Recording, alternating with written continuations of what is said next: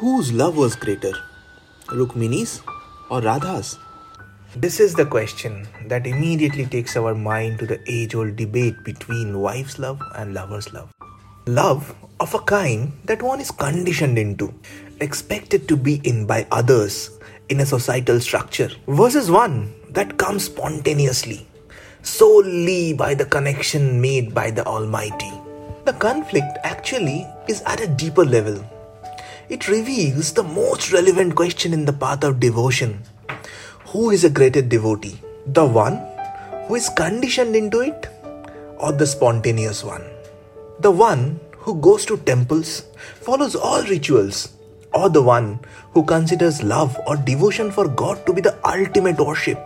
Narada once had all these questions in mind, and the Supreme Lord wanted him to find out the answer through the following stories. Story 1 Love is greater than beloved. One fine morning, after Lord Krishna had shifted to the newly built city of Dwarka with his fellow Yadavas, the celestial sage Narada came to visit the Lord in his house. Overwhelmed by the nice and peaceful family with picture perfect harmony between the Lord's wives, the sage decided to test, of all, which wife loved Sri Krishna the most. So he asked for one gift each from the wives, which they obviously could not say no to, being the royal ladies. Narada had but an intention to only test if the outwardly harmony in the house was real, and further to know which of Lord's wives loved him truly. So he asked Lord as the gift, Ask anything but our beloved, please. The wives pleaded, Offer me something of equal weight then the best bargain that Narada agrees to offer to the ladies. Lord was made to sit on one pan of a giant balance, and on the other was put everything that Satyabhama, the eldest wife, had in her possession, like gold, jewelry, gems, etc. But nothing in the world could actually match up with the creator of all himself. So the more she put, lighter the sight became. Having nothing more to offer, she gave up. The younger one, Rukmini, cleared all valuables from the scale and placed a small sprig of tulsi, saying, This sprig symbolizes my love for the Lord, which immediately made the pan sink.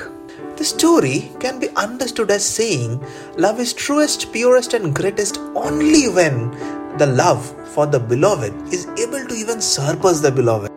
This truth has been the philosophical core of any form of devotion based religion. From the Rumi of Persia to the Nimai of Bengal, it's only the love or devotion that could overpower the supreme beloved or the God, bringing the realization. Story 2 The Place of the Lover Narada left Dwarka but with a pinching thought in mind. Is Rukmini's love even greater than Radha's? The tales of this poor milkmaid's love for the Lord had by then become so famous that it actually started being considered as the epitome.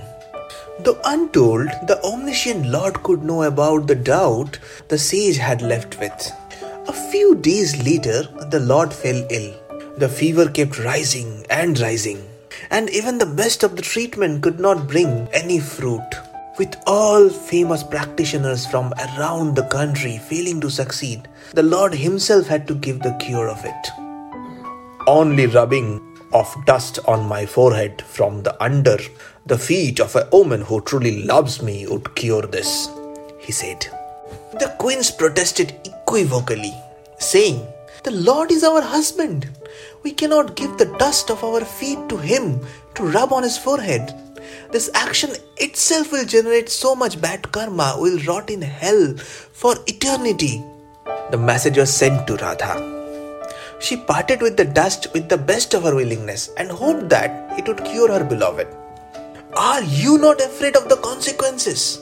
A curious Narada descended from the heaven to ask. To which Radha replied, for the well being of my beloved, I am ready to suffer anything. Tell him Radha will give whatever he needs and she won't ask for anything in return. This could have been a simple tale of selfless love. had it not been placed in continuation with the previous story. There might be a perfect love, great enough to have even surpass the beloved, but greater than that is oneness. Or we may call it the further step in the process. Oneness can only be achieved when the lover is able to assimilate the self she possesses into the entity of beloved without a question. In love, there is nothing called own, even karma. Till the time anything would be personal, love would remain incomplete. Only when the lover shows happiest ability to dissolve the sense of self with beloved, divine union happens. They say this very fact is the ultimate truth of God realization. Story 3 The Power of Lover. Narada's realization about love was still incomplete. So God made him witness the next one. Once there was a great solar eclipse, and as a ritual, all the members of the royal clans and the commoners from different parts of the country gathered around the lakes called Samanta Panchaka to take their respective holy dips.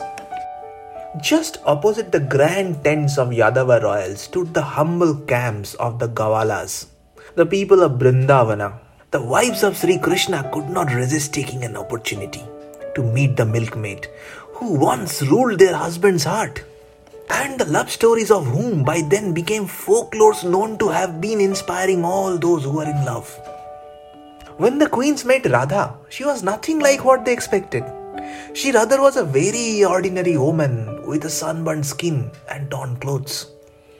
Getting to know who the queens were, Radha welcomed them courteously and offered them some butter and milk that her beloved loved. The queens gifted her precious silk and jewelry. She accepted all with utter grace, but distributed them among the children and the other fellow milkmaids. Completely astonished, the queens asked, But your clothes are torn and dirty. Why don't you keep one for yourself too? They might be torn and dirty, she replied. But they are the ones which I wore when Sri Krishna held me in his arms. They carry his fragrance. I can't leave them even for all the silks in the world. Love never is or can be with the condition of getting something out of it or achieving some goal. Love, rather, is that potion which gives life to every soul. The expectation out of it can't be anything material, rather, it can only be love multiplying by itself in lover's heart, even in the absence of anything but the thought of the beloved. Love itself is that magic which has the power to take one to the state of ultimate realization. As a Sufi would say, this all magical, all powerful love itself is a gift of God, absolutely independent of anything else directly or indirectly related. A lover might not union with the beloved, a devotee might not be able to see God, but when the magic of love is realized as the path itself, it has the power to lift up one's living to the ecstatic state. So, when you are gifted with the magic potion of love, drink it to the heart's content above anything else. That's in fact all. Now, coming to whose love is greater, it's up to you to decide whom you would want to be a lover like.